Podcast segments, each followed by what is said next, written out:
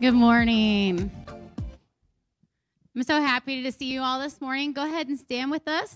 We're going to worship. Nikki and Gabe are, I believe, in Texas, um, taking a bit of well needed rest and hopefully relaxation.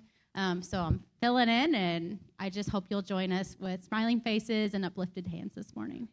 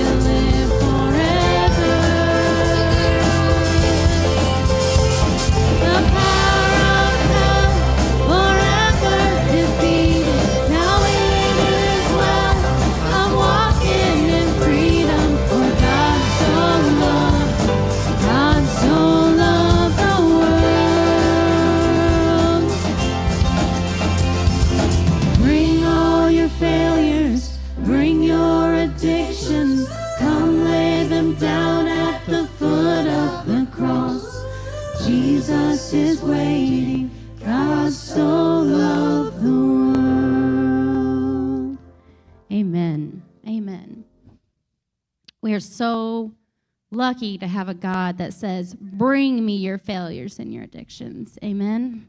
Amen. I believe we have a call to worship this morning. Yes. All right. Second Corinthians 5 17 through 19. Therefore, if anyone is in Christ, the new creation has come. The old has gone, the new is here. All this is from God, who reconciled us to himself through Christ and gave us the ministry of reconciliation. That God was reconciling the world to himself in Christ, not counting people's sins against them. And he has committed to us the message of reconciliation. Amen.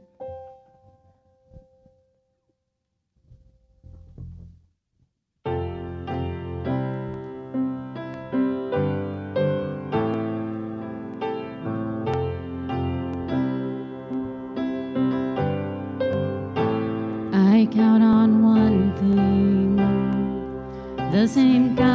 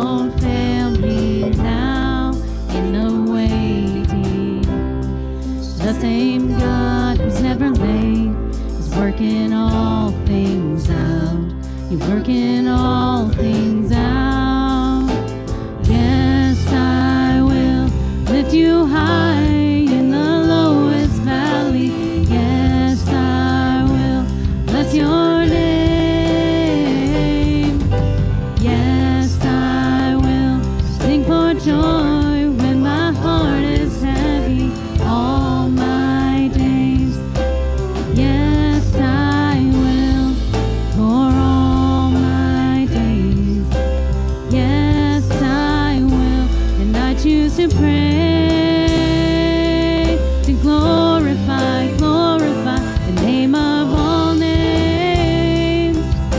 That nothing can stand against, and I choose to pray, to glorify, glorify the name of all names. That nothing can stand against, and I choose to praise, to glorify glorify the name of all names. That nothing can stand against, and I choose to pray.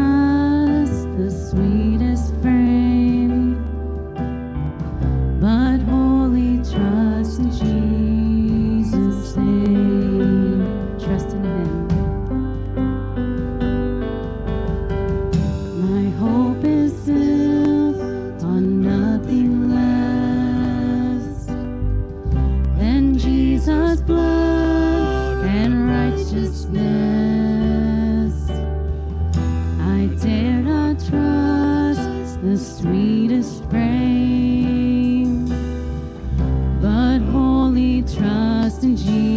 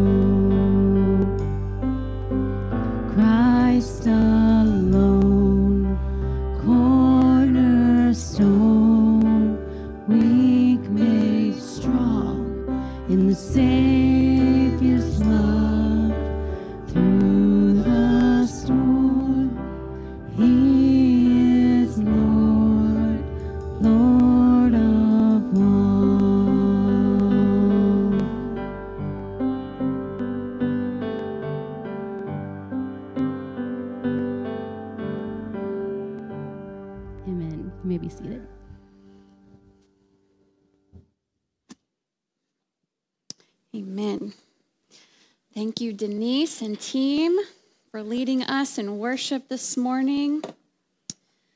I want us to remain in that attitude of worship, and uh, we're going to enter into a time of prayer. And um, I just encourage you this morning to enter into this time of prayer um, just open to the Lord. And this morning, I just wonder if any of you or if some of you just need to come before the Lord and, and just let Him know what you need this morning.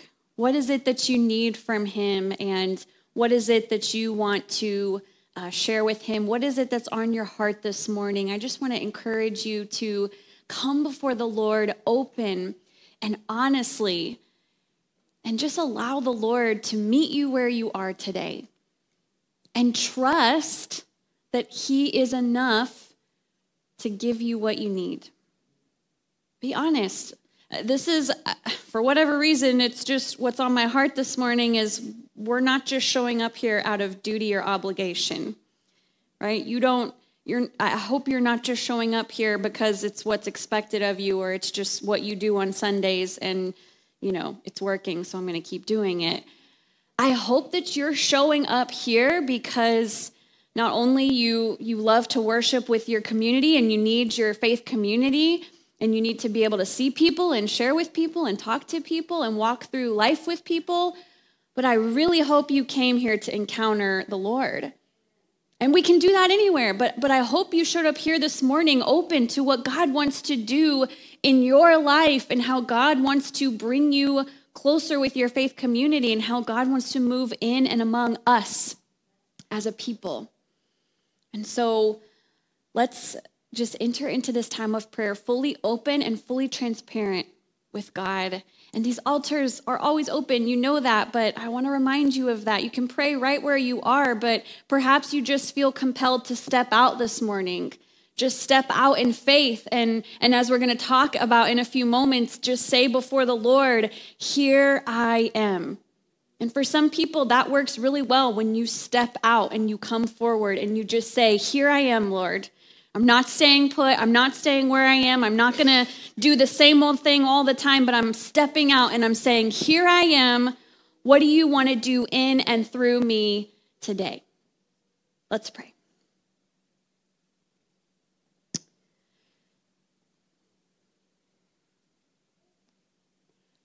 God, I want to just invite you into this space, into this moment.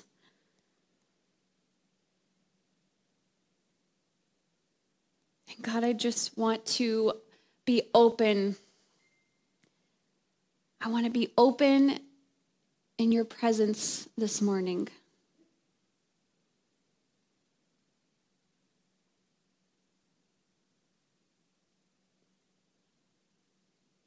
God, we know that you are here, you are in this place. We know that your Holy Spirit is is in us, but we know, God, that your presence is here.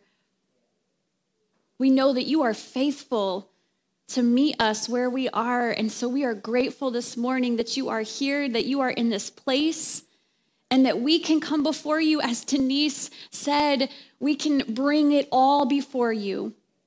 That you invite us to come as we are. And God, some of us come before you this morning overwhelmed. Some of us come before you this morning carrying heavy burdens that, that feel impossible to bear. Some of us come before you this morning feeling weak and, and weary. Some of us come before you this morning feeling anxious, maybe some depressed, It's easy to hide those things from each other, but God, we know we can't hide those things from you. And God, I just pray that in this moment we would pause and and that we would share what it is that's on our hearts this morning. And God, we wait and we invite you to meet us where we are. So just be honest with him. What's on your heart this morning? Tell him. Name whatever it is that you are dealing with.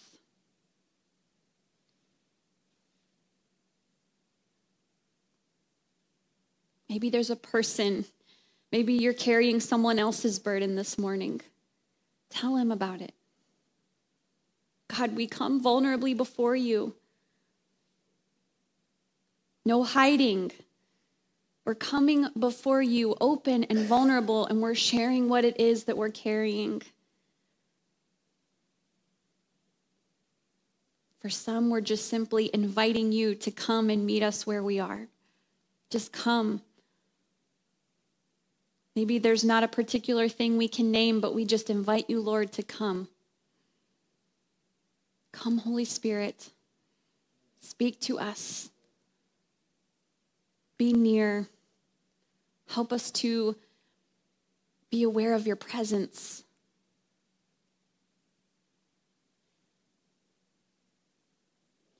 God, this morning I'm carrying on my heart my fellow pastor on the Illinois district, Pastor Rita Briggs.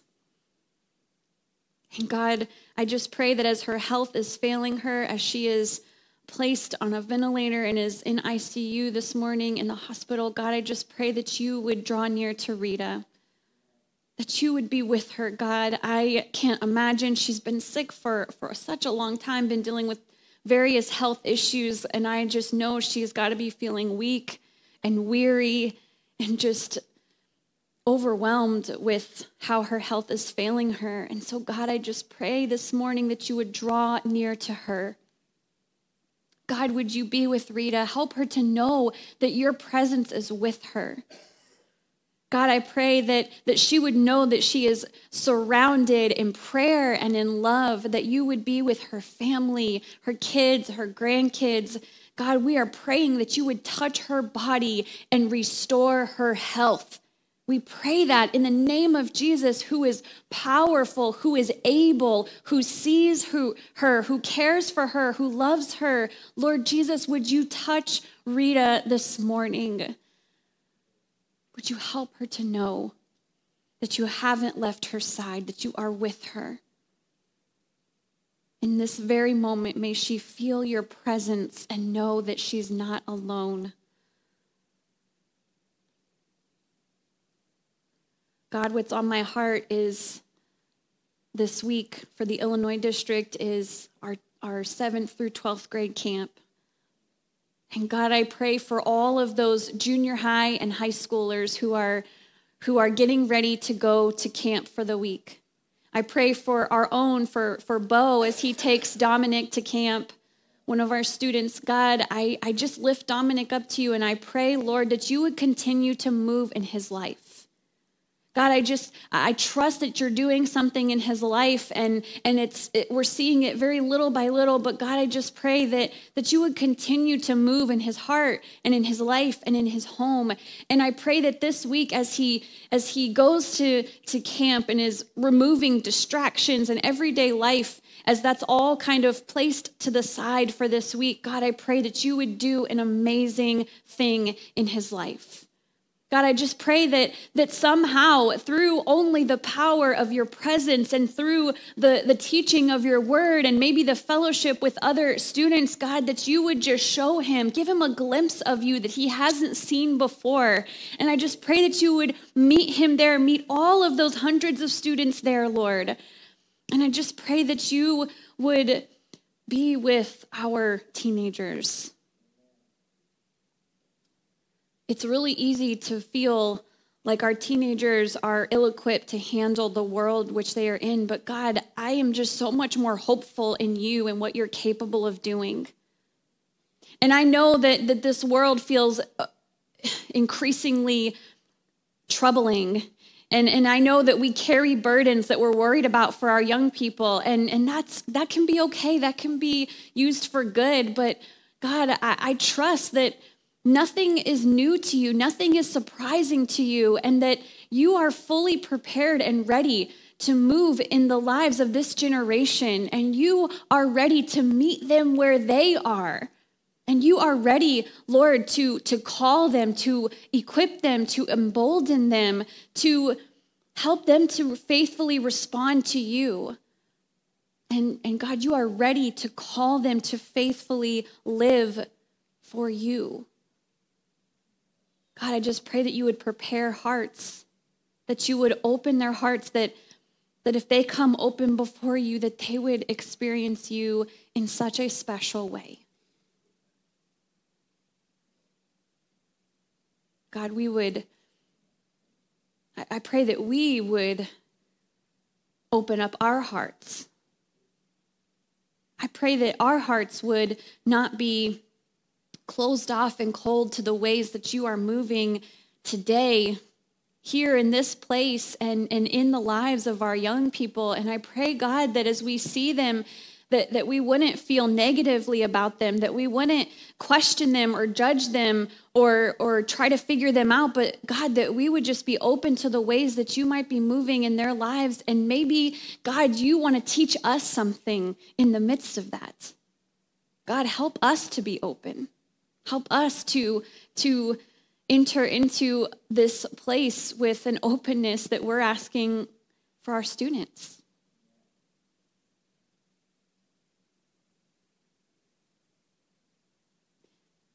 I guess, God, what I'm saying is we are desperate for you. And if we're not, would you help us to be? If we are not more desperate for, for more of you, God, would you just touch our hearts? That's all we can ask of you, Lord. There's nothing I can do, there's nothing I can say. It's only through your power, through your presence, and through your Holy Spirit. So, God, we invite you to come. Come, Lord Jesus. Open our hearts and speak a word to us this morning. We love you. We worship your name. We lift your name on high, King Jesus. And we pray all of this in your name. And everyone said, Amen. Amen. Before we uh, jump in this morning, I just have one quick video for you guys. From the city, American. I am proud of our village. I am Scottish. Life is pretty anonymous. I know most folk. You don't trust strangers. Always say hello. I am an individual. We are family. I'm always on the move. We believe in being rooted. I believe in the written word. Get it in writing. The spoken word can be trusted. I can't remember my own phone number. I know where you live.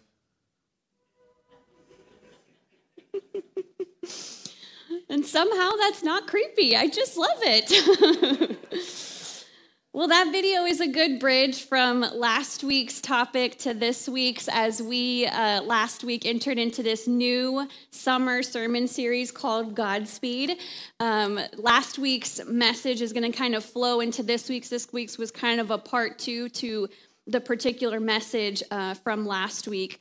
I shared with you last week just a quick overview for this series. And um, just to kind of remind you, or for those of you who weren't here last week, um, we are in this series called Godspeed. And this series is based on a short film, a 30 minute film, kind of like a documentary, but not so officially um, a documentary, but it just follows the story of an American pastor who goes over to Scotland and, and he spends a couple, I think it was two years, pastoring this small local Scottish parish. And in the process, as he's opened himself up to a new way of viewing ministry, a new way of, of living in community, authentic community, he walks away with this ministry mindset completely changed, kind of flipped upside down, if you will. That's a phrase we use frequently. And I think that's what happens. He compares his his fast paced life of ministry in New York City to this much slower pace in, in this little town called Methlick.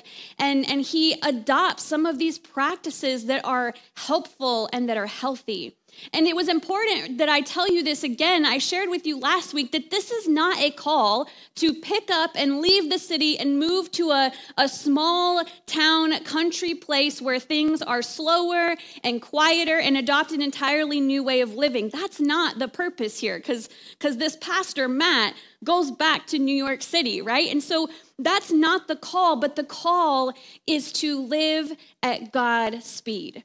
And to live at God's speed means to be open and intentional to the ways that God is moving in your life and how God is calling you to live in this place with these people in which uh, you are, are with. And so last week we talked about we looked at this story in Genesis chapter 2 and 3 of Adam and Eve, and we really focused on this first question that God has for humanity. And that question is where are you? Where are you is the first question that God asks of humanity. And we talked about this aspect of hiding, which we are all tempted to do. We talked about how it's much easier for many of us. There's always exceptions, I think, but for, for many of us, maybe for the majority of us, we find that it's easier to live a life in anonymity, to hide behind a facade or to hide behind an image. And there are a lot of reasons and ways in which we are tempted to hide. We talked about how we are tempted to hide from God because we are often overcome by some kind of shame or guilt. We're often tempted to hide from others because, let's be honest, it's just easier. It's just easier. It's less messy. I don't have to deal with other people, and it's just easier to hide and to not live openly. And we talked about how we're tempted to hide from culture because culture, uh, we just simply cannot recognize it, right? We, we simply cannot recognize this culture in which we live, and we feel like any kind of spiritual or Christian effectiveness is hopeless, and therefore we are tempted to just shut out, shut ourselves out from the world and to just hide because it's all hopeless. And we talked about how we are compelled to come out of this hiding. That God is also asking this question of us Where are you? Don't you see all that I want to do in and through you? Don't you see that I am inviting you to come out, to, to come out of hiding, to live openly with me and in fellowship with me and with others? And, and I want to share this quote again that I shared with you last week from scholar and author Eugene Peterson. Oh, this is such a beautiful uh, word that he says. He says, There is no place without potential for unearthing holiness. So beautiful. God is doing a new thing here and now, and we are called to step out and to be open to how God is using us and how God wants us to live life with others. And so I, I said earlier, this theme is going to kind of carry through today's message. And there's this theme throughout this series that, that's kind of undeniable, even though we won't talk about it specifically every week. And that's this theme of knowing and allowing yourself to be known. It's being willing to know other people, and, and all of that entails the messiness, the hard, the broken, and it's allowing yourself to be known by God and by others. And so we're going to continue this today. And I was really fascinated to think about the fact this week as I was studying and preparing that in the ancient world, privacy wasn't much of an option. Have you ever thought about that? Have you thought about that recently? That in the ancient world, people didn't have the luxury of living private lives. Much of their life was lived in community with others, whether they liked it or not. I think there's a case to be made that it was definitely a healthier way of living and that maybe they wouldn't have it any other way. But I think that it would be extremely foreign to us today who can easily build up higher fences and we have garage doors and we cover up the windows and it's easy for us to just hide and live in our own private places. We can move far out into the country and, and totally isolate ourselves. But people in the ancient world didn't always have this luxury. They simply, you kind of knew what was going on in their life and they knew what was going on in yours. And it, it, there wasn't this luxury for privacy, of privacy. And the exception here was with the rich or the royal. And the rich or the royal, they could have privacy if they chose, and I think most of them did because that's much more appealing. There's no accountability, there's no oversight. The rich and the royal and the powerful can live however they want, and no one can tell them otherwise, and they don't answer to anybody, where a community is held more accountable. They're accountable to one another. They live like a family, but the rich and the royal, they did have this luxury of privacy. I, I, I, was even struck to think about the fact that oftentimes the rich and the royal, their servants, because they had them, were often deaf or mute to ensure their privacy, right? Because we don't want any of that.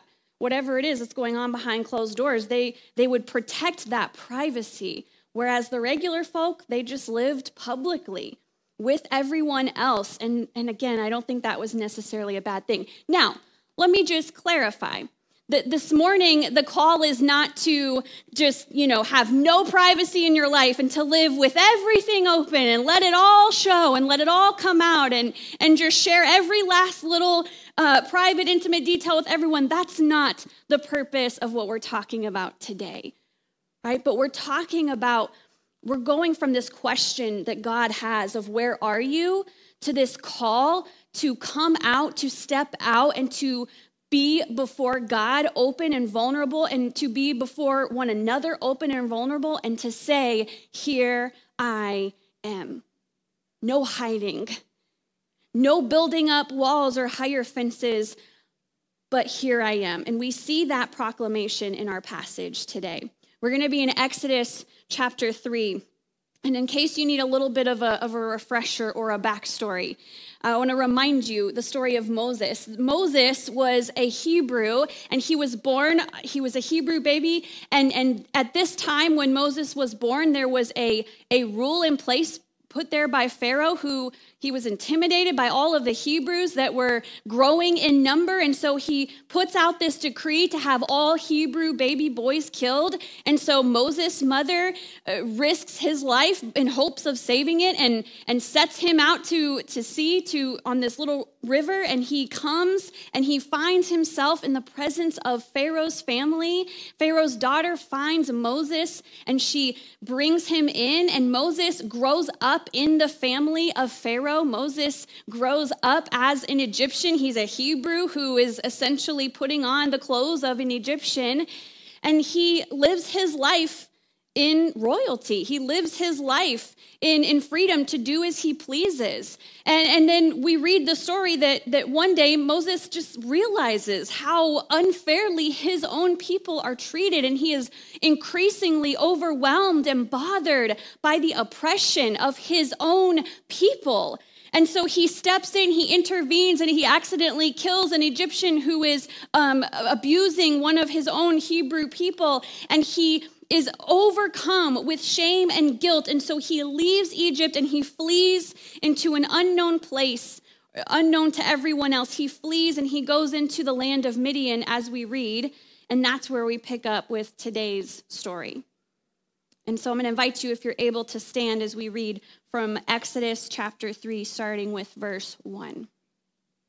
It says, Now Moses was tending the flock of Jethro, his father in law, the priest of Midian, and he led the flock to the far side of the wilderness, and he came to Horeb, the mountain of God. There, the angel of the Lord, or also understood as the presence of the Lord, appeared to him in flames of fire from within a bush. Moses saw that through the bush, though the bush was on fire, it did not burn up. So Moses thought, I'll go over and see this strange sight, why the bush does not burn up. When the Lord saw that he had gone over to look, God called to him from within the bush, Moses, Moses. And Moses said, Here I am. Do not come any closer, God said. Take off your sandals, for the place where you are standing is holy ground. Then he said, I am the God of your father, the God of Abraham, the God of Isaac, and the God of Jacob. And at this, Moses hid his face because he was afraid to look at God. This is the word of the Lord. Are you thankful? Thanks be to God. You may be seated. So here's Moses.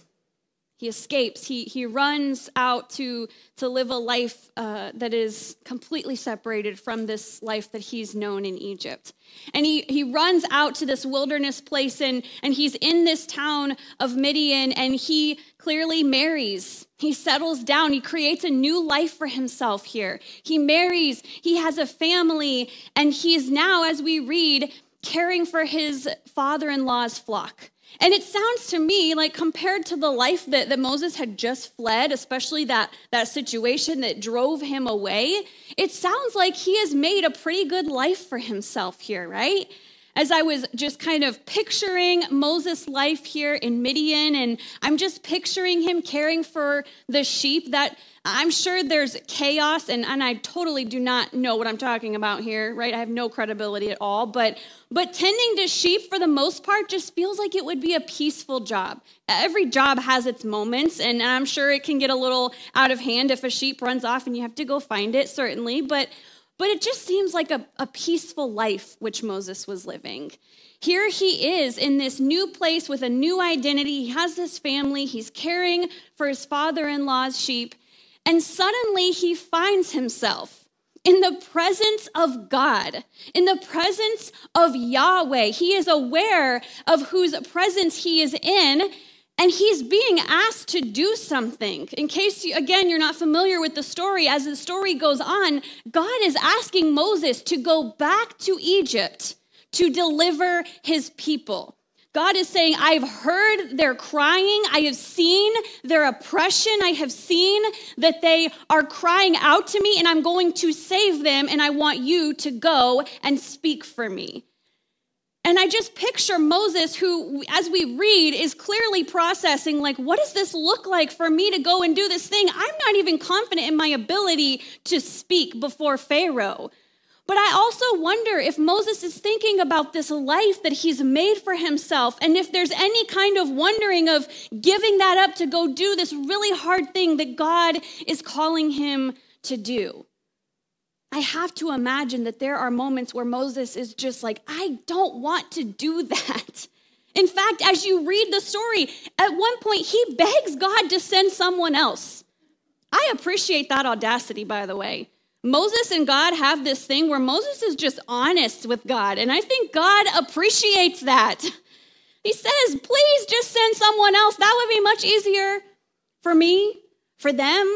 Send someone else. But ultimately, as God is speaking with Moses, and God speaks some hard truth, right? He lets him know, like, hey, who is it that's calling you? Who is it that's given you the ability to do these things? Who is it that's actually going to be doing these things, right? And ultimately, we see this beautiful transition as Moses goes from being a little skeptical to going from, from that to being in this place where he completely opens himself up to God. And ultimately, he's opening himself up to Pharaoh and to an entire nation of Israelites. I really appreciated uh, scholar H. Junia Pokrifka's quote on this. She says, Moses moves from a place of obscurity in Midian to a place of prominence and visibility in Pharaoh's court, which is not only his previous home, but also the greatest center of political power in the ancient Near East at the time. Now, I want to remind you of something important. This is not about location. Don't get hung up on the location. Just like we weren't talking about how we need to abandon the city life to go out into the country and live a smaller, simpler life. If you want to do that, that's great, but that's not the call here. And so today's call is not to move from your quiet, small town life to the political capital of a nation right? That's not the call here either. It's not about moving from one place to another. It's about living at God's speed, being open and present and intentional to where God has you, where God is calling you, and with those who are around you. Presence is key. And presence is what we're talking about today. It's presence being open before God and willing to say fully, Here I am. And Moses aware of the one in whose presence he stands, is in this moment fully present before God. And we know that because of this phrase that he says, Here I am. See, this is a really unique phrase. And again, I was just fascinated to learn more about this phrase this week. I was captivated by what this phrase means. I mean, oftentimes you learn the, the, in this case, Hebrew meaning or root of a word, and that's fine. And sometimes it's not very earth shattering, it's just a word, and this is the word in Hebrew. But like last week, we talked about how this question, where are you, was one word that expressed deep concern and care. This phrase, here I am, is also one Hebrew word, and I want to show it to you. Oh, yeah, talking about presence. Here I am. And I want to show you this, this Hebrew word that's that I don't know if I'll probably butcher it, but it's hinanai, and it means here I am. Again, one word for this, this phrase, here I am. But the thing that is so important and powerful about this phrase is that when this phrase was uttered, it expresses total presence. It's not just, oh, I'm over here, or like Moses, oh, hang on, I'm coming, or I'll be there, or I'm here, but it's, oh, here I am. It expresses this, this total presence, opening yourself up completely to the one who is calling you. And, and I think certainly that has spiritual aspects, like opening one's heart. But in this case, it goes beyond that. And there is this physical, practical implication that is involved when Moses says, Here I am. All of me is here. I am completely open to you, God. And we see this throughout the Old Testament in various places. I was reading this week that, that when biblical people responded with, Here I am to God, it immediately involved them, not only fully in what God was calling them to do, but it involved the people around them. It involved the places where they lived. Does anyone else find that as fascinating as I do? That there was so much that was communicated in this phrase, Here I am. Just a, refresher, I was thinking about Abraham. Abraham utters this phrase to God, Here I am. And look what God does through Abraham. Jacob says this phrase to God. Of course, Moses, and then later we see Samuel says this phrase, Here I am. There was a little bit of confusion on who was calling him, but he was fully present and open to Eli or God. And then we see this with Isaiah too. I was really curious about this one because Isaiah is, is famous for saying, Here am I, but it's the same phrase. I went and checked because I'm that person. I was like, Ooh, is it the same Hebrew word? And it is. Isaiah, little variation, but Isaiah was fully, Here am I, send me. And you know, I was thinking about this with Jesus. And I was thinking about how, sure, we don't have record of Jesus uttering this phrase or this word, but I thought about how Jesus' entire life was lived before God and others, and it always meant his total and complete presence before God and others. He doesn't have to say it, that's how he lived his life. His life was lived completely committed and open, and he gave his complete presence to God and to those around him. Jesus faithfully, relentlessly, tirelessly, although I'm convinced it wore him out sometimes. He showed up faithfully every single day with a here I am approach, ministering to one person at a time, with one word at a time, one deed at a time, just faithfully showing up. And to tie this all together, I think it's interesting to consider the fact that Jesus, again, the product of an ancient society where people are living their lives publicly, the ways that Jesus showed up faithfully every single day didn't just impact a person, it impacted an entire village. And so, if Jesus moved in a powerful way in the life of a person, it impacted the entire town or village. I thought about the story of, of when Jesus heals the demon possessed man. And, and, and all the pigs or the demons go into this herd of pigs and all these pigs, and that just impacted an entire community. And in this case, it was negative because the entire town responded and said, Would you just please leave? Like you're you're impacting our economy and that's freaking us out and it's making us frustrated. So would you just leave? Sometimes there were negative consequences. But Jesus faithfully and relentlessly showed up every single day with a here I am approach. And here's what I want to say about all of this and how it's relevant for us. As I said last week, I recognize our context is not the same, exact same as Moses. I would be willing to guess that most of you, maybe all of you, none of us is being called or commissioned to move to the most powerful political place in our nation, right? Maybe you are, but I highly doubt all of us are, or many of us are. But I would suggest, and I really want you to hear this, I would suggest that perhaps one of the most difficult things for us, and maybe even for us today, is to be fully present before God and being fully present before others and the holy ground that is beneath our feet. I think it's really easy to miss what God is calling us to do because we're not open. And it's really easy to, to fail to live life authentically and in, in community, even though I think that's how we were designed. And it's so easy to miss the, the ways in which God wants to move in our lives here and now. I think we are truly afraid sometimes that it's downright scary for us to be vulnerable, to be authentic, to be exposed, to live openly before God and before others. Because what might it mean for us? I think it's so much easier for us to just hide hide behind our, our doors and our homes and, and to live in anonymity, refusing to give up any of our privacy for the sake of being fully known or fully loved. And I think there are some pretty reasonable reasons why. I understand the reasoning for us. I, think a lot of us are afraid of, of being rejected. We don't live openly and vulnerably before God or others because we fear rejection. And maybe some of us have a good reason to fear rejection. I think some of us are, are afraid of being misunderstood. Maybe we're a little bit afraid of being judged.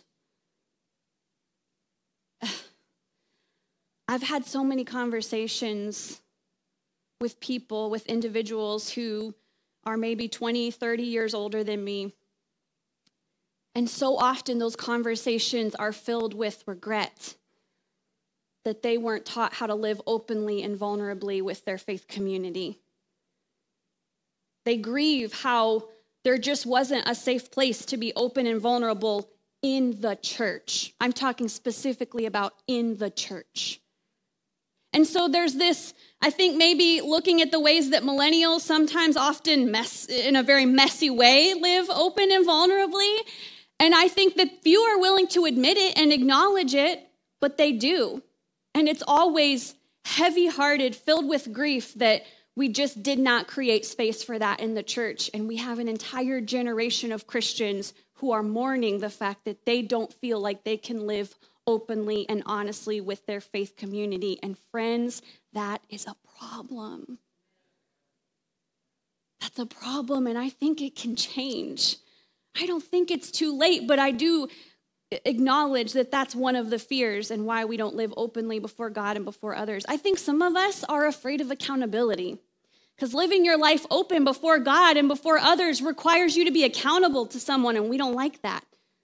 I want to live my life the way it's comfortable for me, the way I want to live. I want to make my own choices, and I don't want to have to answer to anyone. And if I live a life in community, I'm going to be held accountable, especially in a faith community. Accountability is important for all of us. Friends, I need to be held accountable. I need a safe place where I can share and be questioned and have others question where, where my heart is and what God is doing in my life, and maybe even being willing to point out what I'm missing or what I'm failing to see.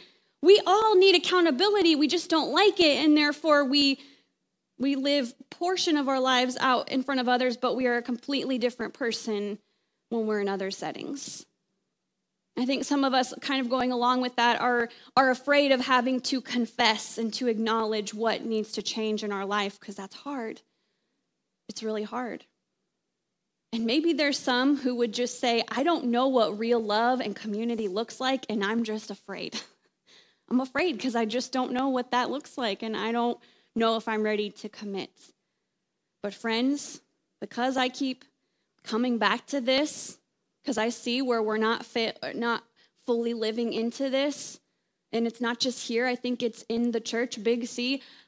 I am more and more convinced that we were not meant, we were not created to live our lives um, autonomous, what am I trying to say? In anonymity or on our own, right? We weren't created for that. We were meant to live in community with one another. We were created to know and to be known. And I love how this story, eh, where Moses sets this example for us, he offers up his whole self before God, proclaiming, Here I am. And what I love as we as we kind of draw to a close, what I love here is that we see that we have a God who doesn't hide himself either. That we serve a God we serve a God who doesn't remove himself or hide himself from us, even though he doesn't owe us anything. He doesn't owe us a glimpse of himself. He doesn't owe us anything, and yet he shows up and reveals himself and gives glimpses of himself. He's not distant or hiding. I think a lot of times we just aren't ready to be in the full presence of a God who is ready to show up. He's like, you're just not ready for it. I don't know. But I think that we see here that we we serve a God who is present, who doesn't hide himself. In this instance in particular, God tells Moses, I've heard the cry of my people. I've seen their oppression, and he knows them and he listens to them. As we read in this story, God looks upon them. He takes notice of them. He draws near to them and he rescues them. Friend, that's not a God that's living and hiding. That is a God that is living openly, presently with his people.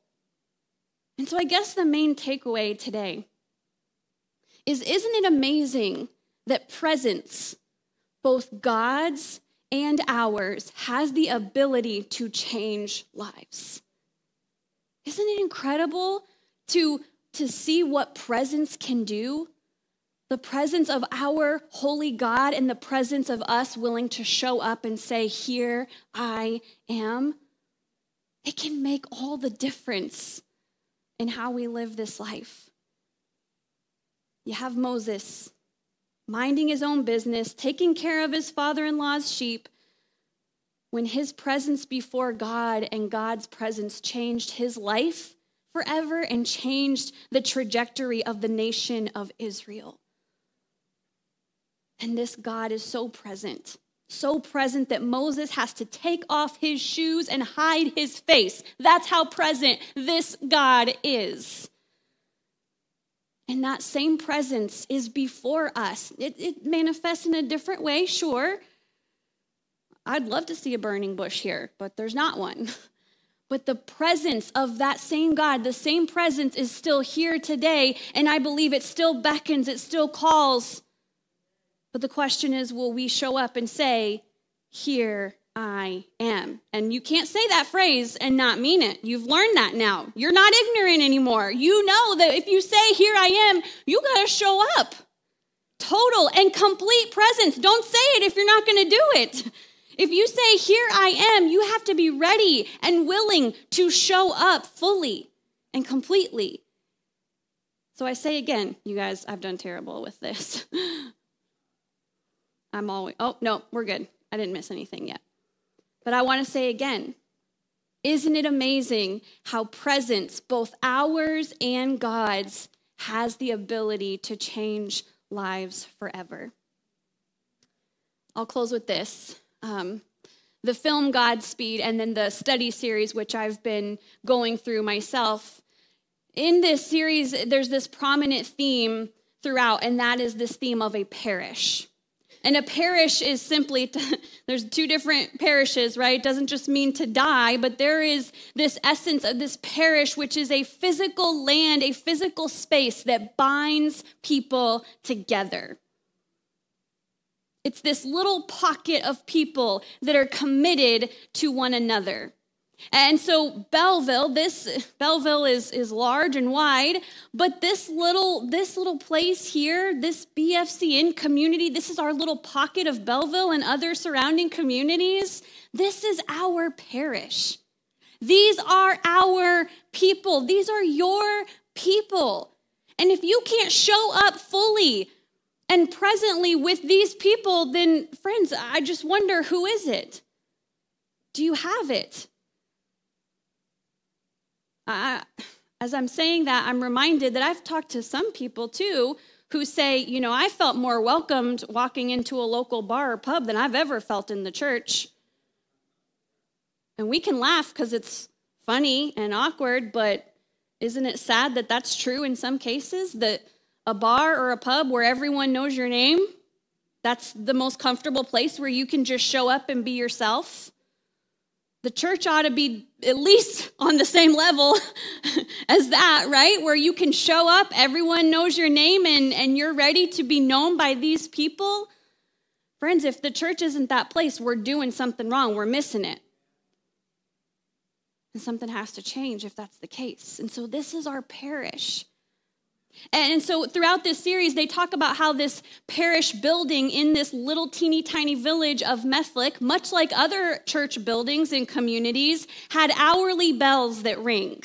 You know, those hourly bells. I love being in a city or a town or a place where the church bells go off every hour. I think people who live there maybe don't love it so much, but I love that. I, I, just love that. And and then I learned this this week that for this particular community, this little village, Methlick, every time those bells would go off, would ring every hour, some way, in some variation, people would essentially pause and say, Here I am. Isn't that beautiful? Even if they didn't say it out loud to one another, although I'm, i wonder if they did, there was this intentional pause to just be present before God and before others, saying, Here I am. I'm present. I want to be present. Here I am before God and before others. And I love this. And, and I wonder, even if we don't have our own church bells, right? We don't have our own church bells. I still wonder what it might look like or what it might take for us to be more intentional about uh, more intentional intentional about pausing regularly and in some way saying to both God and others, "Here I am." What would that look like? What would it take? And if that's, you know, setting a little reminder on your phone, then maybe you should do that. Maybe you should that's the that's the thing from last week. This is a mess. I'm so sorry. That's the that's the practice from last week. This week's practice is to if you're up for the challenge to set an alarm to go off on your phone, to go off regularly. You get to choose how often it goes off, but when it does, it's so that you can respond and you can be open and intentional and say before God and maybe before others, Here I am. How might our presence before God and before others impact the lives of those around us. I'm going to ask the praise team to come, and as they do, I want to share this video with you all. You guys might have to play it back there. I don't know if I can make it work.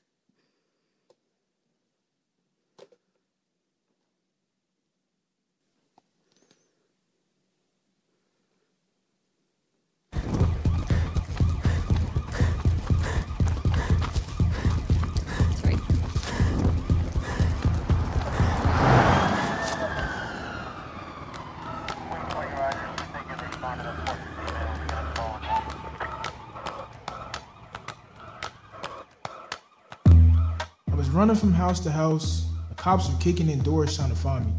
I was living on the streets. I grew up in the inner city. My mom abandoned me when I was young, so it always just been me and my pops. My pops' relationship was hard. He was physically and mentally abusive. That did a lot to me. As a freshman in high school, I was skipping classes, smoking weed, and popping pills. I was just nowhere near God, and I didn't know anything about God. My friend kept inviting me to church and youth group, and I will always say no. I was walking on the plaza with some friends one night, up to no good. When Pastor Jenny pulled up, she asked if we wanted to get in and go get some ice cream.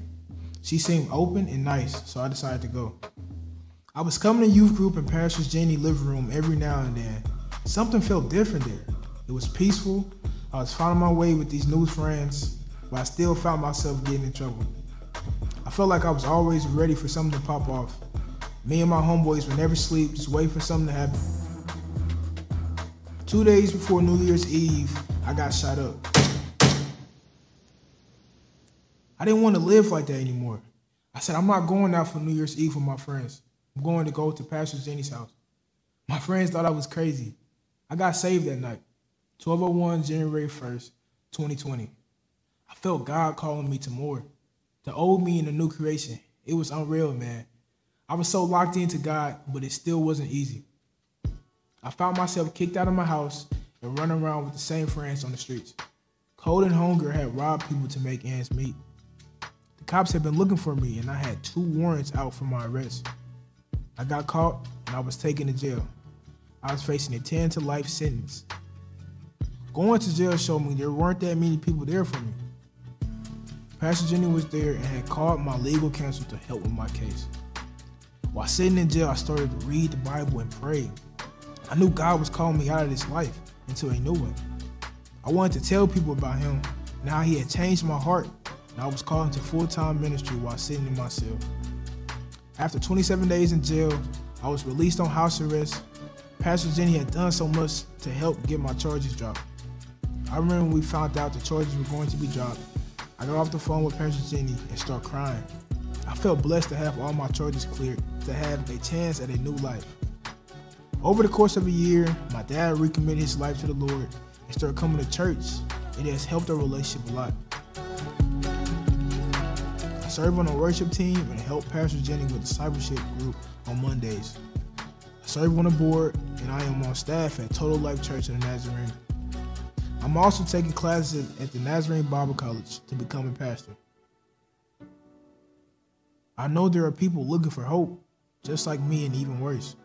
I know there are others in my community, people that need to know there's more.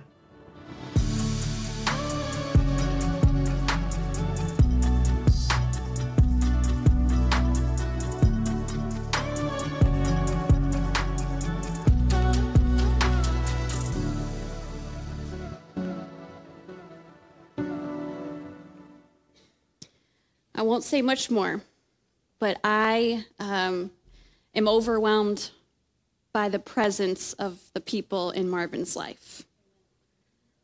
And I what I'm even more compelled by every time I watch that video is that they continued to show up even when his journey to Christ, to living a full surrendered life before Christ, it wasn't it wasn't a straight line.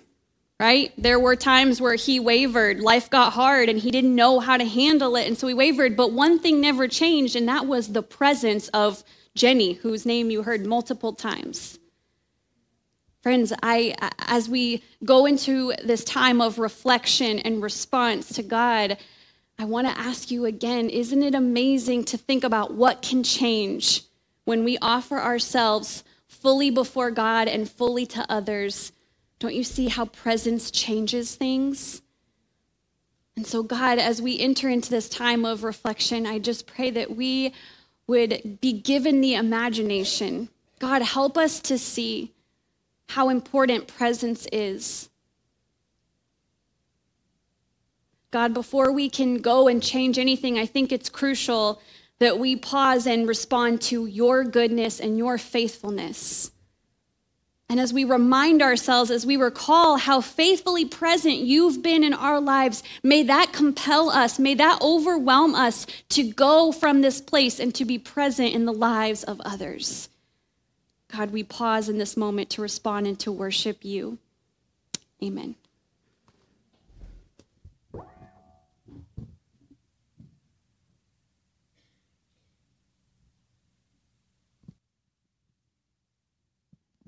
You can stand or you can stay right where you are. Talk to God, worship Him.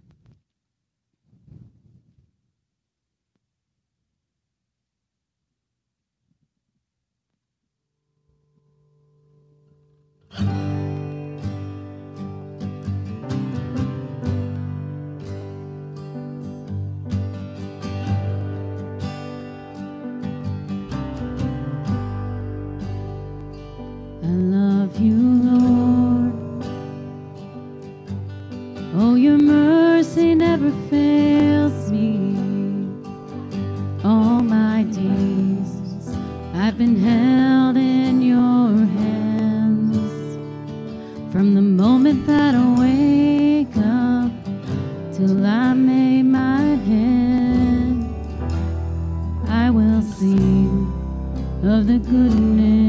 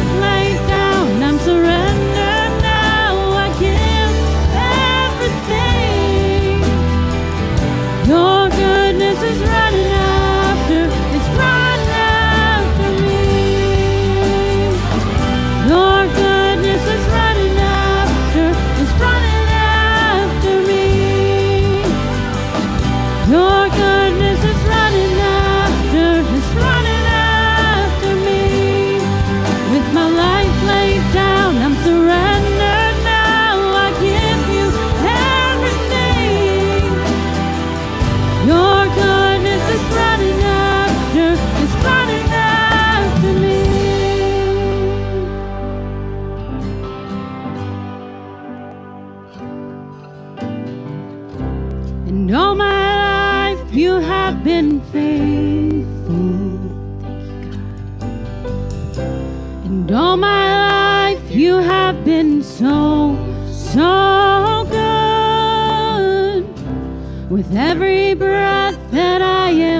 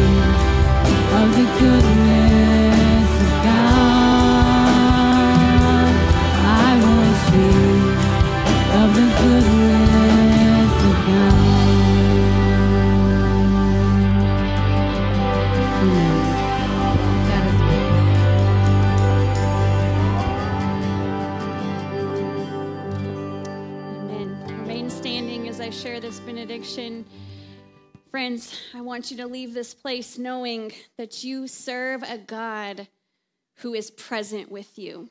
And I hope that you can testify to his presence and his goodness that you have seen in your life. And now I say to you this morning with love go in his peace, go in his grace, and go and be willing to be present before God and present to those who God has placed in your life. Be open to the ways that God wants you to faithfully show up. Live in community with others, even when it's messy, even when it's hard, even when it seems like it's not doing any good. Be present and trust that God is with you and God is moving in your midst. You are loved. Have a great day.